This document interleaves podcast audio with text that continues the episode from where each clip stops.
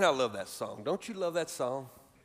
You know what I love about that song is that so much of modern worship is so shallow because it focuses on humans. And while we certainly matter to God, the object of worship is the Lord. And the whole point of that song is, is that you did it. You defended me. All I did was worship. All I did was praise. True freedom, true victory in the Christian life is not finding it within you, it's reaching the end of yourself and finding it within the Lord. And He goes before us. And one of the ways in which He prepares us to trust Him is by not being silent. God has spoken.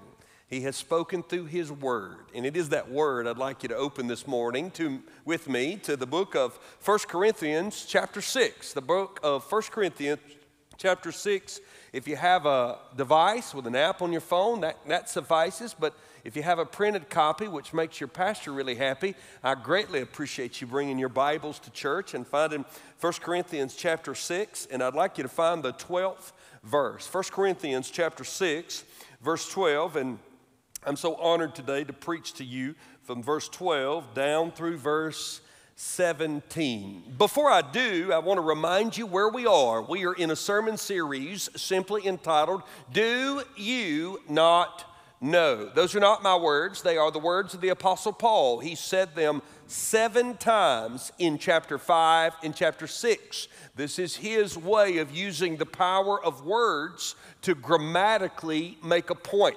He says it over and over again. It is a rhetorical question. He is struggling, he's hurting. To be honest with you, if, if we want to stay with the spirit of the text, he's frustrated at what has happened in Corinth. Now, he loves the people of Corinth, the believers there. He had skin in the game. He ministered there. He wept with them. He rejoiced with them. He broke bread with them. He preached and taught them the gospel. And then he left. And upon his leaving, sin crept into the lives of the believers. Now, we have no reason to believe that it was every believer, but some serious sin, some scandalous sin, some sexual sin had crept into the lives of at least some of the believers. And the thing that was the tragedy for Paul is that the rest of the church had been rather indifferent of it, they had grown tolerant to it.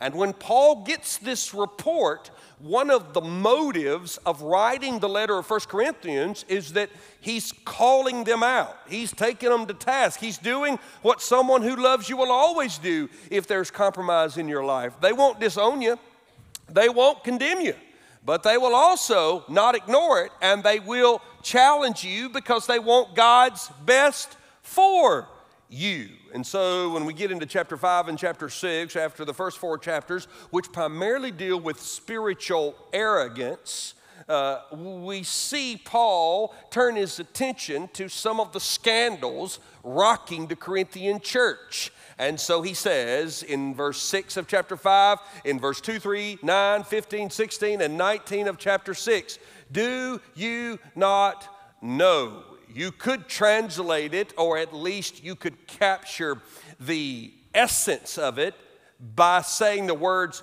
You know better. You know better than this. And I felt led in my spirit to, to just pause at this point and to remind you this week and next week we will complete this series. And when I think of you over the last few weeks in walking through this, my heart really gravitated toward thank you. Thank you for being willing to receive hard words from God. Thank you for being a receptive church that wants to hear all of God's word. I knew that this series would stir some stuff up, and, and every week, not once, every week on multiple occasions, whether it be through a social media message, a, a post, an email, a note, it has been amazing to me how encouraging you have been by sharing with me what God is doing in your life through His Word. And some of you went so far as to share with me a previous journey you went on with a previous struggle in your life that no longer has victory, but God delivered you from something, God forgave you of something, something of a scandalous nature, something of a sensual or sexual nature, and you walk in that victory today and you have shared that with me. You'll never know what that does to the heart of a pastor who knows that no matter what text I come to, no matter what topic God ordains for us to deal with, I have a church family that has a forward lean about their listening. You want to hear the Word of God. And so I'm grateful for that. And as we complete this series, we really do it in two parts. Today is really a look at the spiritual and emotional background of sexual sin. And then next week is going to be very practical. If the Bible says flee from sexual sin, how do you flee? What does that look like in our lives? So, if you know somebody in your life who may be struggling with a sinful relationship, who may be struggling to forgive themselves of their past, who may be struggling with some form of sexual sin, I would strongly encourage you to guide them toward this word and next week's words. Of course, they're all available online, podcast, in every social media platform. We're there and we would love to share that with them. And one of the things things I've told you over and over is that this is not a series, this is not a series about the sexual sin of the world. This is a series about sexual temptation and sin in the life of believers and in the life of our church. A church just like the church in Corinth in that we are not immune from the same temptations and the same troubles. In fact, just when you think there's nothing new under the sun, you ought to read the history of Corinth and how immoral it was. We know our world is lost, and we know that that means our world is lost sexually. Some of you know you lived through the sexual revolution of the 60s. And then, of course, that led to the homosexual revolution. And now we have the transgender revolution. And so, what we find is that when there is no moral compass, when there is no high view of God, each society becomes her own moral authority. We, we know this. In fact, I thought it was illustrated r- rather powerfully recently when the news broke about the new battle of those who would push a new sexual ethic into the lives of our children. There is a new catchphrase going around, especially among those who would try to influence society through the education of our children. We all know that it has long been the standing practice for education to provide some form of curriculum related to sex education. But now there is a new term called comprehensive sex education, and this is code for trying to push an incredibly immoral ethic into the lives of our children. In fact, this is an ad promoting it. It's medically accurate. It's shame free. That ought to be a red flag. It's age appropriate. It's culturally competent. Which culture? See, see, when there is no God, you have to trust in your culture.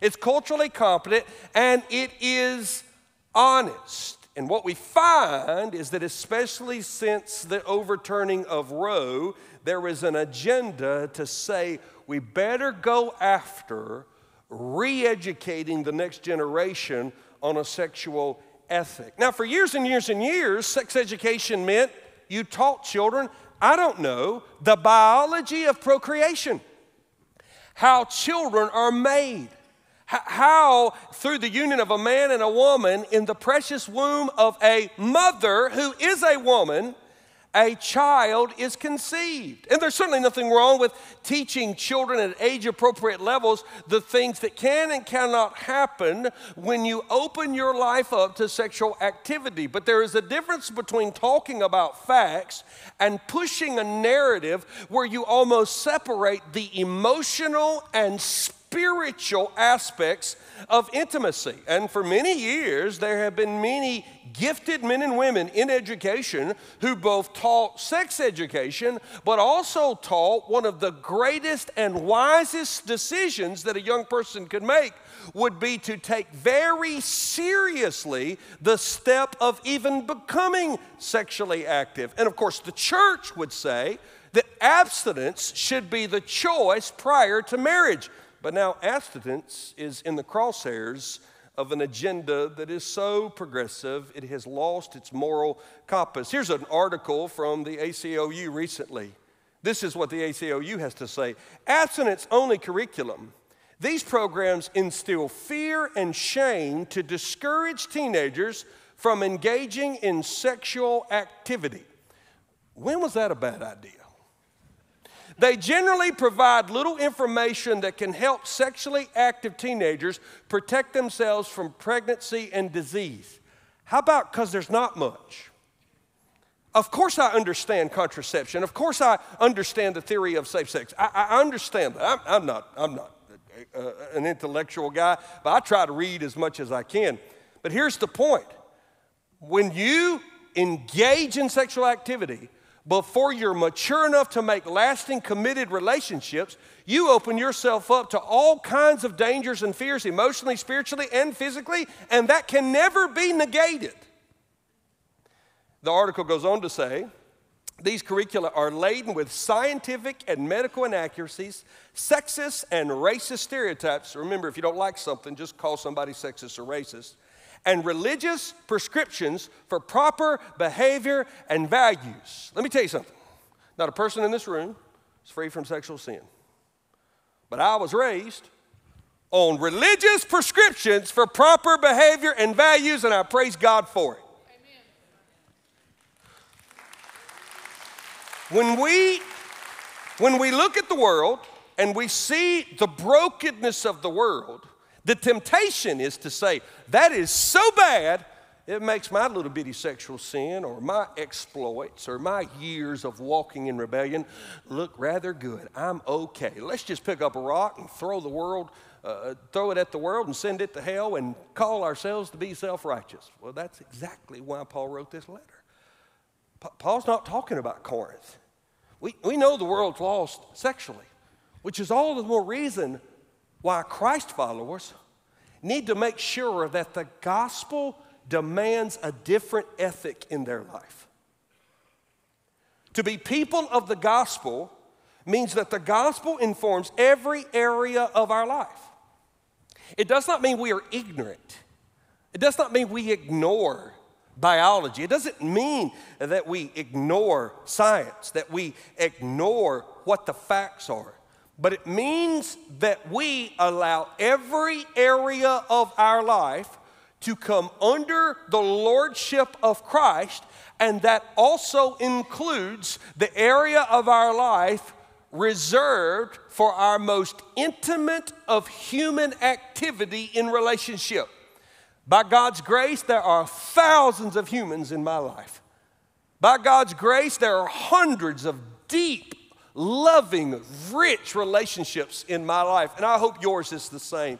And I wouldn't trade anything for the amazing people who have influenced and encouraged me. And all of those relationships are defined by levels of intimacy.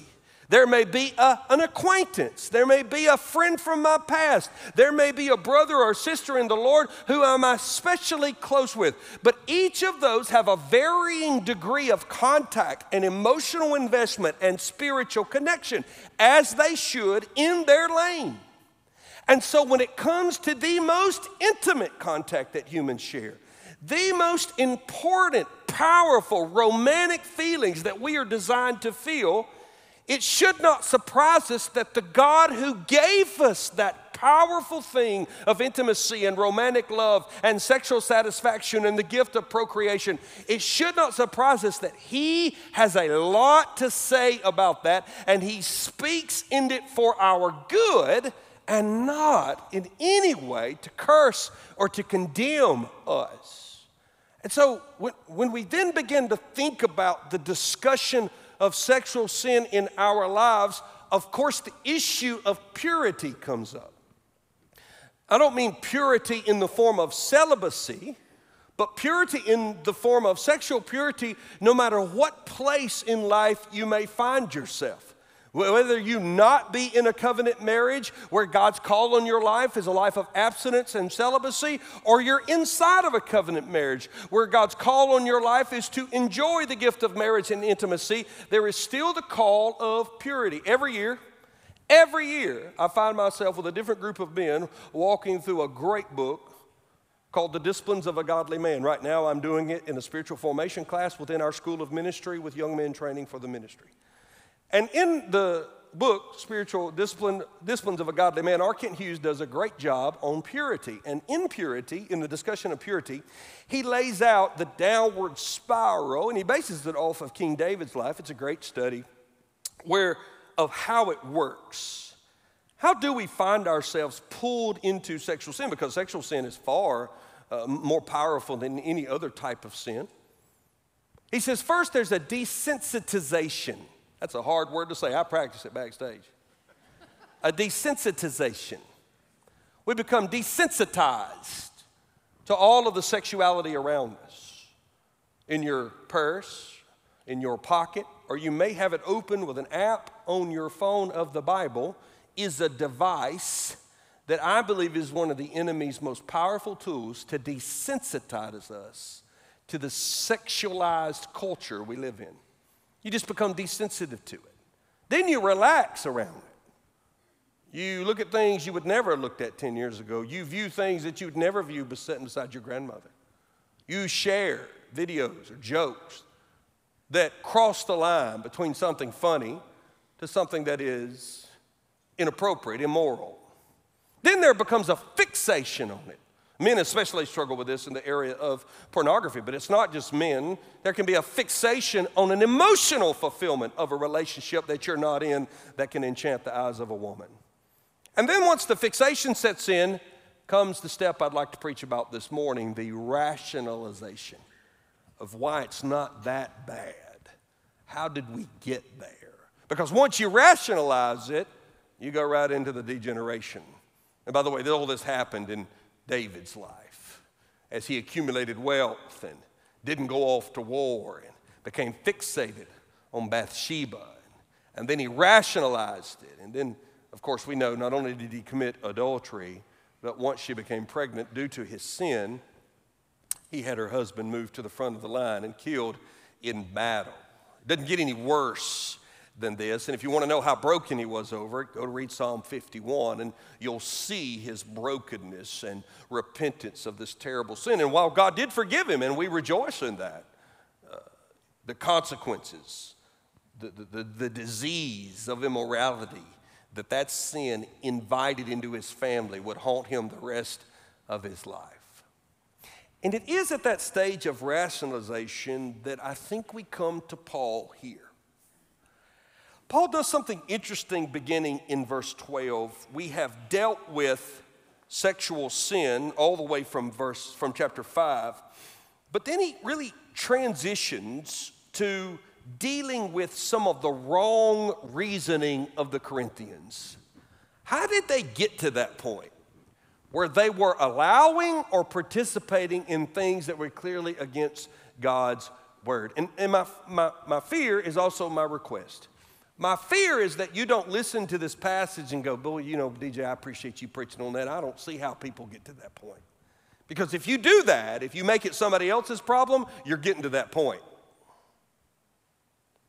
No matter where you are in your walk with the Lord, no matter what level of righteousness or purity you may be living, you and I are to be diligent and to be watchful. And the moment we think we're beyond failing, the moment we think that we have declared victory over any struggle that could come into our life, is the moment the enemy gets a foothold. And so, while this may apply to people in your life that you know, my prayer and my request as your shepherd, let it apply to your life. What we find is him beginning in verse 12 All things are lawful for me, but not all things are helpful. Notice that's in quotation marks. All things are lawful for me, but I will not be dominated by anything. Food is meant for the stomach and stomach for the food, and God will destroy both one and the other. The body is not meant for sexual immorality, but for the Lord, and the Lord for the body. And God raised the Lord and will also raise up by his power. Do you not know? Here comes our phrase again that your bodies are members of Christ. Shall I then take the members of Christ and make them members of a prostitute? Never. Do you not know that he who is joined to a prostitute becomes one body with her? For as it is written, the two will become one flesh. But he who is joined to the Lord becomes one spirit with him. Mm, don't be intimidated if when you listen to me read that, you're like, okay, we got food, we got stomach, we got laws, we got a prostitute, we, we got the Lord, we got the resurrection. I mean, I don't know that you could pack more Christianity in these verses than Paul did. I can affirm that because I spent most of Monday taking it apart in the original language, trying to make sense of it so I didn't get up here and make a fool of myself. When we come to this passage, what we realize is, is that Paul was taking aim at some of their wrong reasoning. And it looks as though there were at least three wrong reasons that they had grown indifferent or tolerant to sexual sin, whether it be in their life or in the lives of someone else. And we pick up on a word in verse 12. Look at verse 12 again. He quotes a phrase that may have been popular in Corinth. It may also have been used even by the Apostle Paul. I'll explain in a minute. All things are lawful for me, but not all things are helpful for me. But then notice how he says, All things are lawful for me, but I will not be dominated by anything. That word dominated really speaks to power. In other words, Paul is saying there's some powerful things that I can do with my life, but I will never allow the things I can do to have power over me. In the moment of giving in to sexual sin, in the moment of being tolerant of someone else's sexual sin, even though we may count ourselves their brother or their sister, and God may be calling us to challenge or encourage them to repent what we are doing is we are being dominated by that which God has asked us to dominate. We are allowing that which is powerful to overpower us rather than walking in the victory of Christ and exerting power in purity in those situations. And there are at least three examples in this passage. So, how did sexual sin, sexual sin occur in Corinth? Number one, it occurred when freedom dominated over their faithfulness. Now, now, freedom in Christ is great. It's wonderful to sing about. When you read the Old Testament, you begin aching for a Savior because the law is overwhelming. Not one of us could keep God's perfect law. In fact, in the history of humanity, according to the testimony of God's word, there is only one human being that's ever been born and never broken a single law of God. And of course, we know that is the Lord Jesus. And so, the reason for the law in the Old Testament is not only to show us the holiness of God, but also to place the bar so high to get us to a point not of self dependence or self righteousness, but get us to a point of brokenness where we say, I need a Savior to do for me what I could not do. I've often shared this with you, and I, I love doing it because it's so encouraging. God is the lawmaker, I am the lawbreaker. Jesus is the lawkeeper. So the lawmaker sent the lawkeeper to save a lawbreaker. That's what the law teaches us. Now, when we begin to examine that and then we see the finished work of Christ, we gain freedom all of a sudden we can eat foods that were not allowed to be eaten in the Old Testament. We're not married to ceremonies or rituals. You're not here today because of some Sabbath law in the Old Testament. In fact, I got news for you. The Sabbath was yesterday, according to the Jewish calendar. It's the seventh day of the week. We're here on the first day of the week, free from Sabbath obligation, but keeping the spirit of the Sabbath in choosing one day of week to worship but we follow in the heritage of the first Christians who began worshiping on the first day of the week because that was the day of the week they found the tomb empty. You preached the resurrection when you came in on Sunday this morning. You said, I'm coming to this church to worship a Lord who rose on a Sunday many years ago. And so this great freedom set Paul free. That's why he says to the most legalistic church he ever dealt with, those brothers and sisters in Galatia, they must have been Baptist. It's okay to laugh, even if it's a difficult. So it's okay. Relax. It's Labor Day weekend. Relax a little bit. For freedom, Christ has set us free.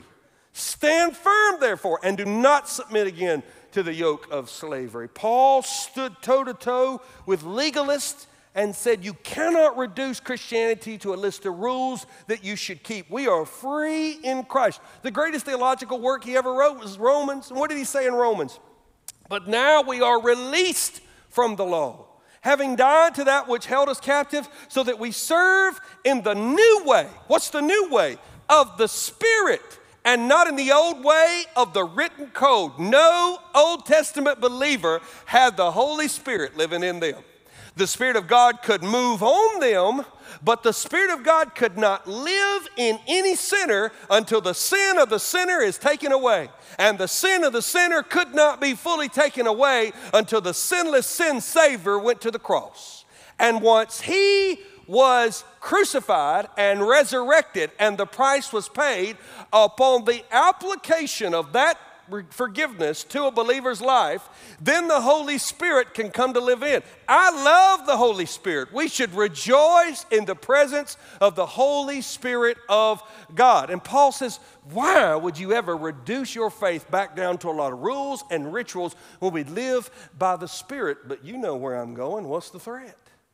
Well, the threat is if you preach freedom, but you allow sin to creep in your life, you can say your freedom in Christ is allowing you to go in ways that dishonor the Lord in order to escape the judgment of others.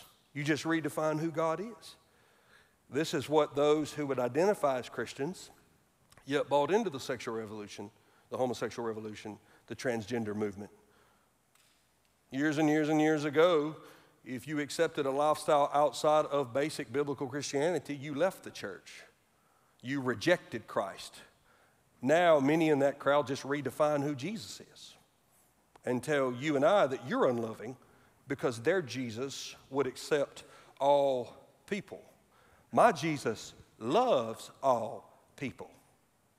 He only accepts saved people. Saved people only get saved when they call sin sin and repent from it. We're not self righteous, hypocritical, bigots, homophobic, intolerant. We simply say, we too needed salvation. And because Christ is the Lord, His word is the authority. Not what you feel or what I feel, and certainly not whatever the modern rationalization is. We heard this over the last three years, right? Have you ever seen more definitions of what trust the science means? I'm just going to trust the Savior. He has not changed. And so what happens is, is that Paul encounters a church that is scared to death of dealing with the sexual ethic because they're afraid that they'll be seen as not celebrating the freedom of Christ. And look what Paul says in verse 12. He says these words All things are lawful for me, but not all things are helpful. You know, there's some stuff I can go do, but that doesn't mean it's helpful. He goes on to say, All things are lawful for me, but I will not be dominated by anything. You cannot use the law of the land as your moral compass. It would be legal for me today to leave here, drive over to GSP, overpay for a flight that's probably going to get canceled, fly to Denver, buy some weed and smoke it. Totally legal. Totally legal. And if I posted a picture of that, the elders would meet within a few hours and I wouldn't be your pastor anymore. And they would be right. Just because it's legal. In many places, even today, it's perfectly legal to abort a baby. To end the life of a child does not mean it's right. The legal definition of marriage has been changed, yet marriage has not changed in the view of God. Paul is saying, stop throwing this freedom card around and remember something. Inside of the new way, which he says in Romans, the Spirit of God will never lead a child of God to disobey the Word of God. And the Word of God in the New Testament continues to uphold the same sexual ethic. There are parts of the law that are still given freedom in our life, yet they are to us obligatory. For example, there were parts of the law that were fulfilled, and we can eat anything we can eat. Every time I eat pig, I praise God for that vision. Thankful for it. It's clearly in Scripture. But the same New Testament that says we are no longer under the ceremonial food laws also says honor the marriage bed. Jesus said, from the beginning, a man shall leave his mother and father and cleave unto his wife, and the two shall become one. You will hear people say, Jesus never spoke about this. Jesus never spoke about that. Jesus never addressed that. First of all, we don't have every word Jesus ever said. The Bible tells us that. We have every word God wanted us to have. But second of all, Jesus doesn't have to speak about every deviation when he clearly affirms this is what marriage is and nothing else is. This is God's ordained purpose for our lives. Remember, grace is free, but boundaries are blessings. Boundaries are blessings. You need boundaries in your life. If I were to ask you who the greatest basketball player is in the world, some of you say Michael Jordan, others of you say LeBron James. Kobe might get in there. There's some others that you can mention. But do you know why these men are the greatest basketball players in the world? Because there's a boundary around the court. When you watch them play, they play with such freedom. But we would never even know how good they are if we didn't put the game inside of rules. The boundaries of the court, the shot clock, the number of fouls, most of which never get called, and they're against them, that determines the game. And once the game is defined by the boundaries, then they can be free to enjoy their God gifted ability. Think about all the problems in America today. You list them. And I'm not talking about problems related to one socio demographic people. You can go to a Indian reservation out west, wrought with alcoholism. Our teams work with one in Montana. You can go to the Northwest, extremely liberal and progressive society, the roots of Antifa. You can go to places like Chicago, urban, poor, gang violence. Doesn't matter the skin color. You list all the social problems, list them all drug abuse, alcoholism, domestic violence, gang violence, abortion, sexual exploitation, trafficking, list them all. Now, this is interesting because it dawned on me in my study this week. I'm not suggesting that a behavior change changes people's lives spiritually. Don't hear that. But if you could pick one thing that would address every social problem our country is rotting from, I would tell you that if every young man and every young woman made a commitment to find one person with shared values, marry that person, enjoy the gift of sex with that person, and raise the children from that union, almost all of those social problems would be obliterated. Statistically, even outside of the discussion of faith, if you marry and stay committed to your marriage and raise the children from that union, you are almost without question delivered from so many of the plights our society struggles with.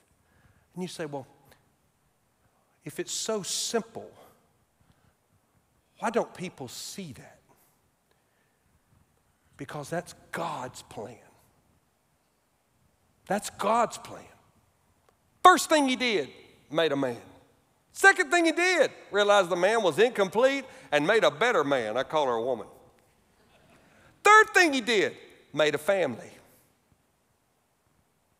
Before any nation, any civilization, any social program, any theory, any philosophy of people comes, he made a man, he made a woman, he made marriage, and he made a family.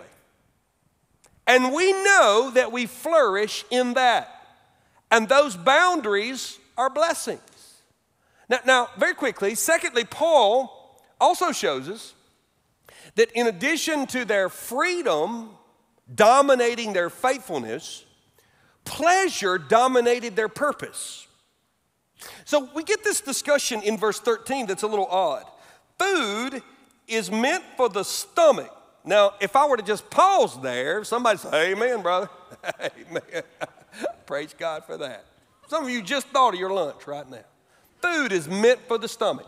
That's true, that's not profound, it's an obvious thing. And guess what that means? And the stomach for food. Now, some of you are like, I know, everything I eat's right here. Food is meant for the stomach, stomach is for food. What do we have here? We have a biological function.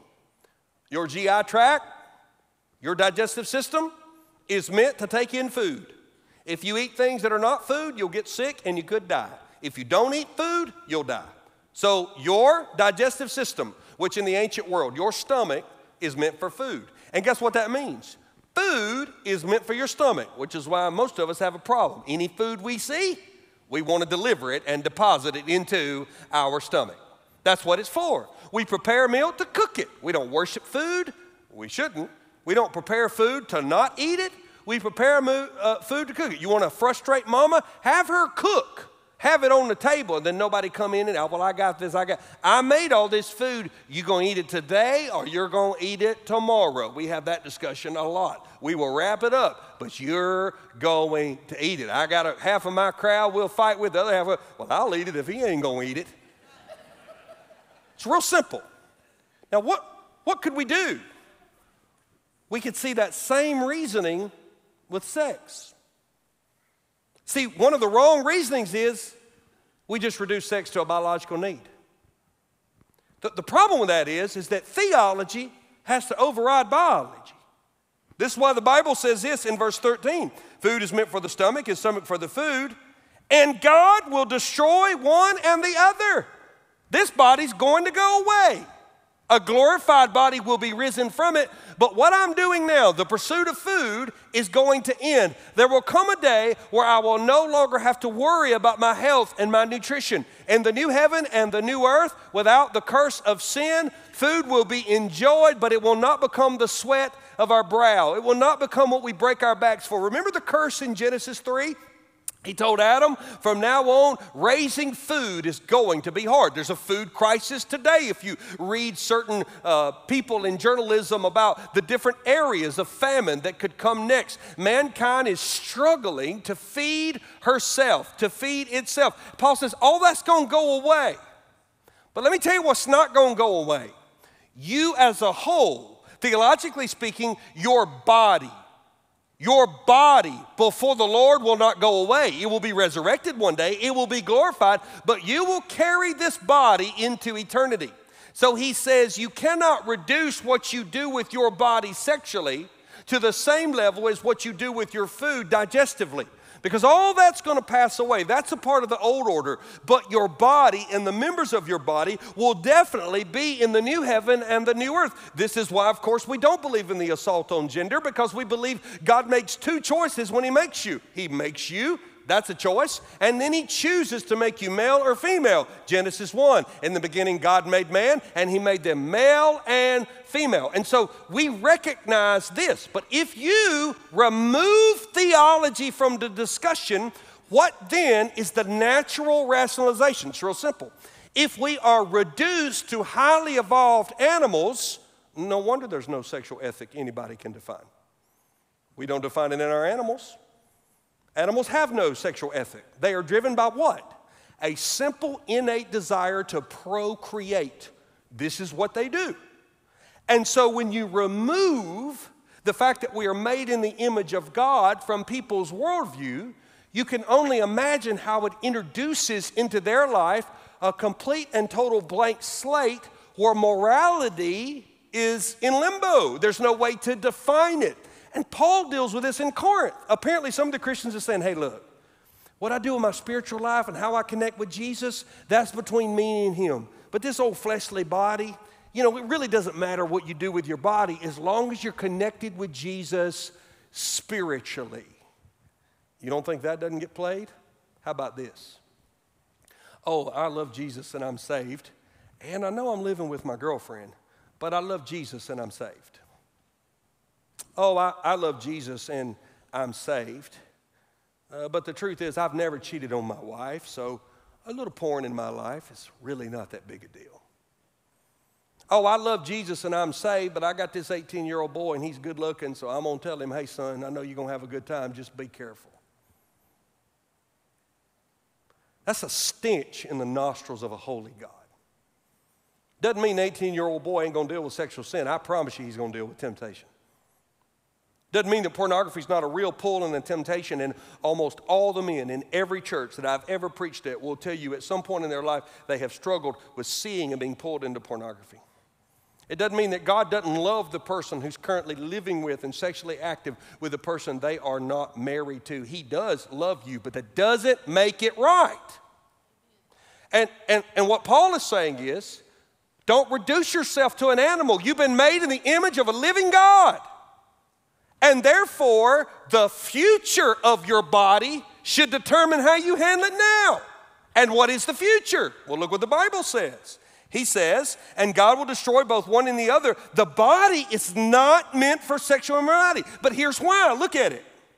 But for the Lord, and the Lord for the body. And then he goes to Jesus, and God raised the Lord, and will also raise up by his power our body. He's insinuating our body will be raised like Jesus. This is why Paul says to the Philippian believers this words But our citizenship is in heaven, and from it we await a Savior, the Lord Jesus Christ, who will transform our lowly body to be like his glorious body by the power that enables him even to subject all things to himself. So my body's on the way to heaven. So the ethic on my body today is like the one that will be in a new heaven and a new earth. This body is riddled with the curse of sin, and therefore I feel the temptation and the pull, whether it be lust, anger, gluttony, pride, whatever you make a list. I feel that pull. And even though I feel that pull, and when I stumble, I claim the grace of God, I'm never allowed to say, well, that's just this old body. I guess it's really not that big a deal. I've dotted the I's and crossed the T's in my theology, and I know the blood covers, so I'm going to dabble over here and praise Jesus on Sunday. And the American church is filled with that. Which leads to the last one. Sexuality dominated over their spirituality. Paul does something here that's it's, it's, it's powerful and it's meant to be shocking. The half brother of Jesus, James, he shocked his crowd with this statement in James 4. He says these words in James 4 You adulterous people, do you not know that friendship with the world is enmity with God? Therefore, whoever wishes to be a friend of the world makes himself an enemy of God. That's a shocking statement. Paul's got that same thing going on to the Corinth. Prostitution to them was as normal as inappropriate pics of scantily clad women on Instagram to us. It was everywhere. In fact, prostitution was a part of pagan worship at the temple of Aphrodite, which sat on the hillside just outside of Corinth. So it would have been very common for the men and sometimes the women to engage in prostitution for worship, and those are some of the same people that had gotten saved and become Christians. And some of them obviously had fallen back into that temptation, and I can only imagine how tempting it was when everyone around you accepted it. We do not live in a society where prostitution is legal. I've been to countries where prostitution is legal. Legal. There are pockets of places in the United States where prostitution is legal. There are people, certainly of a progressive agenda, that would like to legalize prostitution and talk about the rights of sex workers. They do have a right not to be a sex worker. And so, and so when we think about the exploitation of children, when we think about trafficking, don't you ever give an inch to that crowd. Don't give an inch, one bit. Making something legal does not make it safe if it is against the Word of God.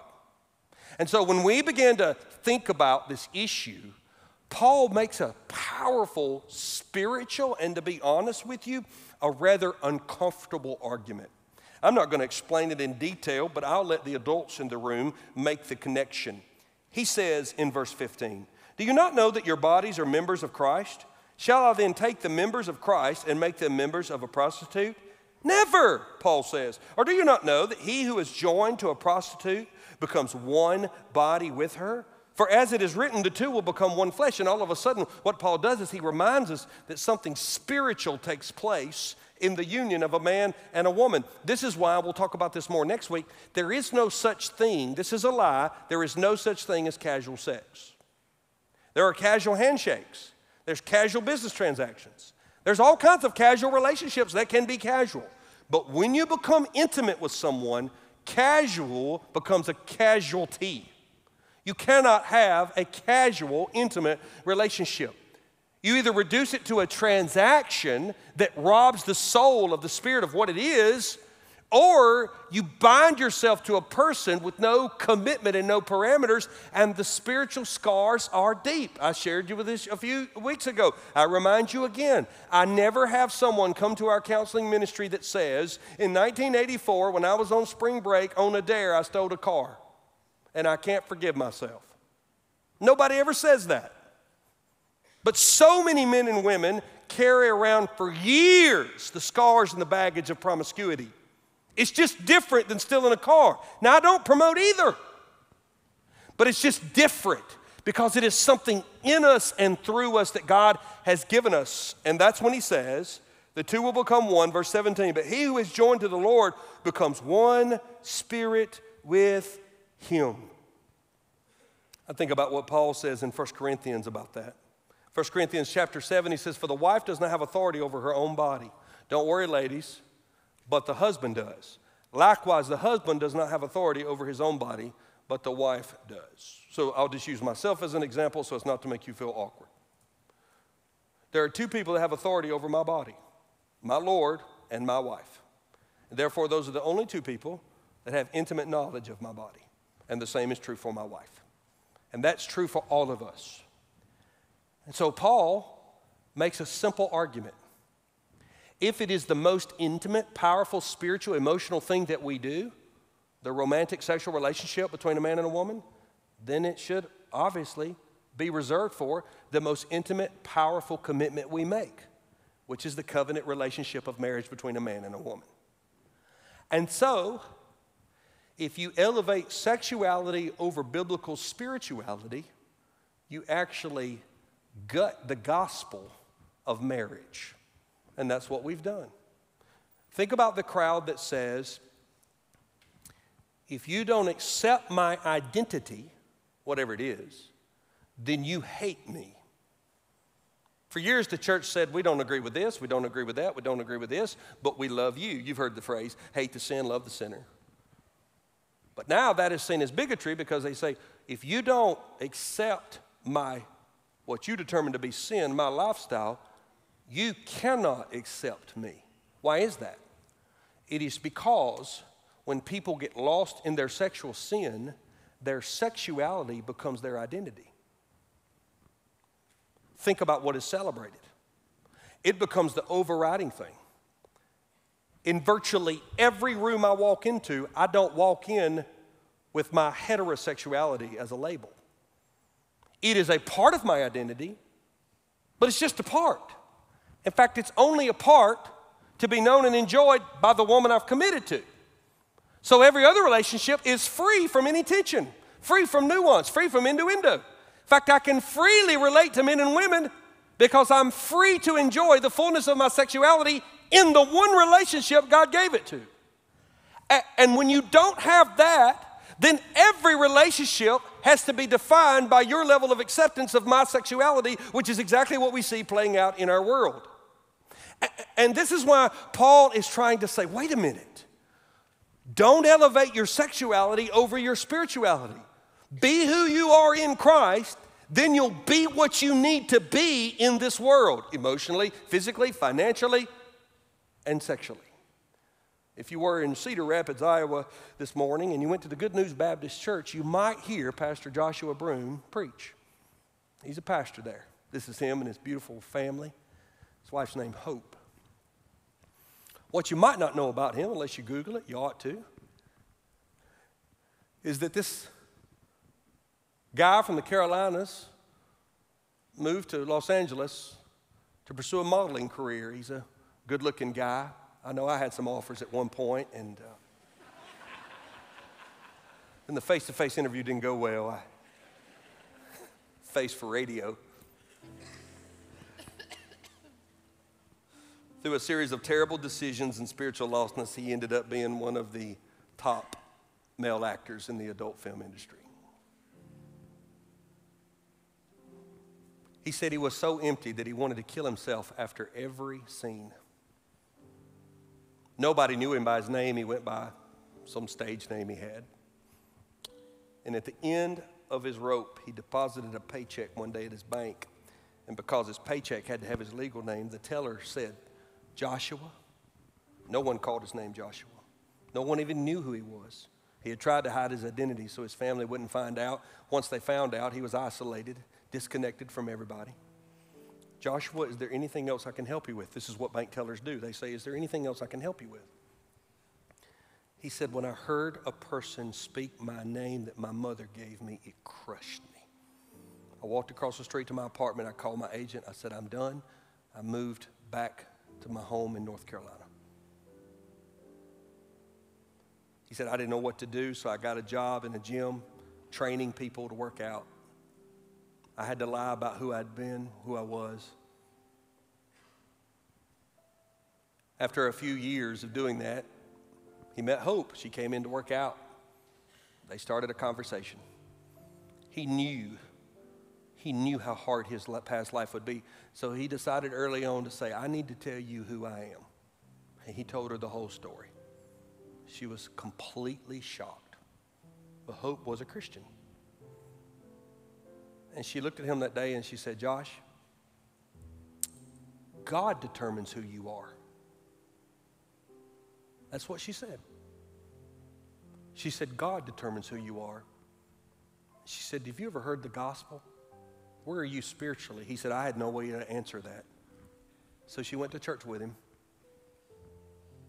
He went on an Easter Sunday. It's where a lot of fringe people show up. Preacher preached, he got saved. A year later, they married. He got active in his church, felt called to ministry. Now he's a preacher of the gospel. Because God determined who Josh was. God defines who you are, not the world. And if Josh can stand and preach God's word after doing what he did with his life, there's nobody in here too far from God. There's nobody in here too gone, too dirty, too scarred. That's not the point. In fact, that's the lie. That's what the enemy wants. The enemy wants you to disqualify yourself from repentance. But there's a better way. I'm going to close in prayer today. Next week, we're going to get real practical. I want to leave you with that phrase God defines who you are. Church family, if He defines who you are, then God defines how we live. And when we fail, we call it what it is, we turn from it and we claim that grace.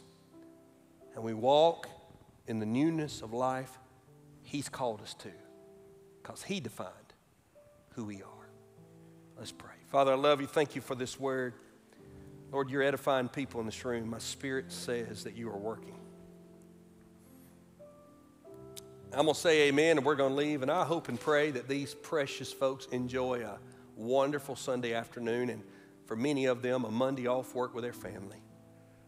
God, underneath the laughter and the joy and the barbecue and the friends, would you begin a work in people's lives to help us have a passion for purity. There's a better way. Bless the unions, reignite some fire in some marriages. Remind people who are in a season of singleness that they are not defined by their marital status.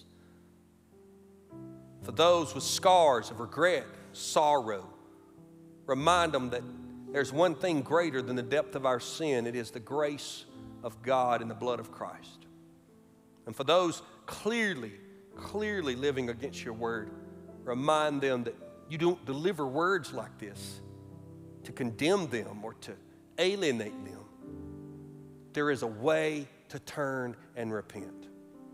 It requires courage and faith, but it can be done.